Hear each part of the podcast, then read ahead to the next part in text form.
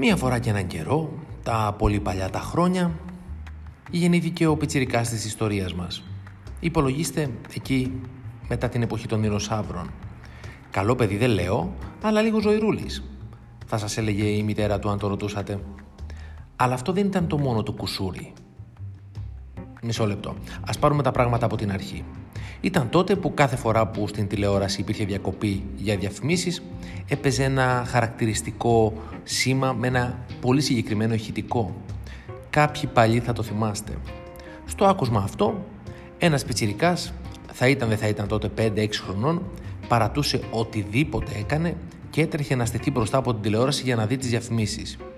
«Φημίσεις, φημίσεις» φώναζε Χαρακτηριστικά οι γονείς του έλεγαν πως έπαιρνε παραμάζωμα καρέκλες, τραπέζια, φωτιστικά και ό,τι άλλο βρισκόταν στο δρόμο του. Δεν τις έχανε με τίποτα, λέμε. Ακόμα και σήμερα έχει σημάδια από τα τότε χτυπήματα. Τι έβλεπε, διαφημίσεις. Ο Πιτσυρικάς μεγάλωσε σιγά σιγά, αλλά το πρόβλημα δυστυχώς δεν έφυγε. Ίσα ίσα που επεκτάθηκε σε εφημερίδες, περιοδικά, ραδιόφωνα, αφήσεις στο δρόμο και όπου γενικά υπήρχε διαφήμιση κάτι τον τραβούσε σαν μαγνήτης. Του άρεσαν οι ιστορίες έλεγε. Τώρα που τις έβλεπε τις ιστορίες, ο Θεός και η ψυχή του.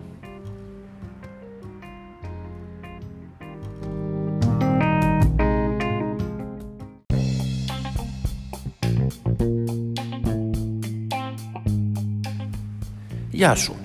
Είμαι ο Γιώργος Ευστρατιάδης και ακούς το Brand Stories. Μπορείς αν θες να το διαβάσεις. Πώς θα πας στο brandstories.gr; Η αλήθεια είναι βέβαια ότι εκεί δεν θα βρεις ό,τι λέω εδώ, όπως και εδώ δεν θα ακούσεις ό,τι γράφω εκεί. Απαραίτητα. Θεματικά έχουν σχέση σίγουρα. Αλλά υπάρχουν πράγματα που τα μεταφέρεις πολύ πιο εύκολα σε κείμενο και πράγματα τα οποία θέλουν, παιδί μου, την κουβέντα τους. Για αυτά τα πράγματα ξεκινάω αυτό το podcast. Αυτό λοιπόν είναι το πρώτο επεισόδιο. Αυτό που μόλις άκουσες πριν ήταν η εισαγωγή που έχω γράψει και στο blog του brandstories.gr έτσι για να ψηλοσυστηθούμε. Προφανώς ο πιτσιρικάς είμαι εγώ και προφανώς έχω τρελοκόλλημα με τις διαφημίσεις, το marketing και όλα αυτά τα περίεργα πράγματα. Ε, περισσότερα για μένα θα πούμε στην πορεία. Δεν έχει και τόσο σημασία. Σημασία έχει να ξεκινήσουμε έτσι έναν ε, ψηλοδιάλογο. Θα μ' άρεσε πολύ δηλαδή να συζητάμε με όλους εσάς που ακούτε αυτό το podcast και τους δύο και να προχωράμε να ακούμε απόψεις και ουσιαστικά να καταλήγουμε σε πορίσματα.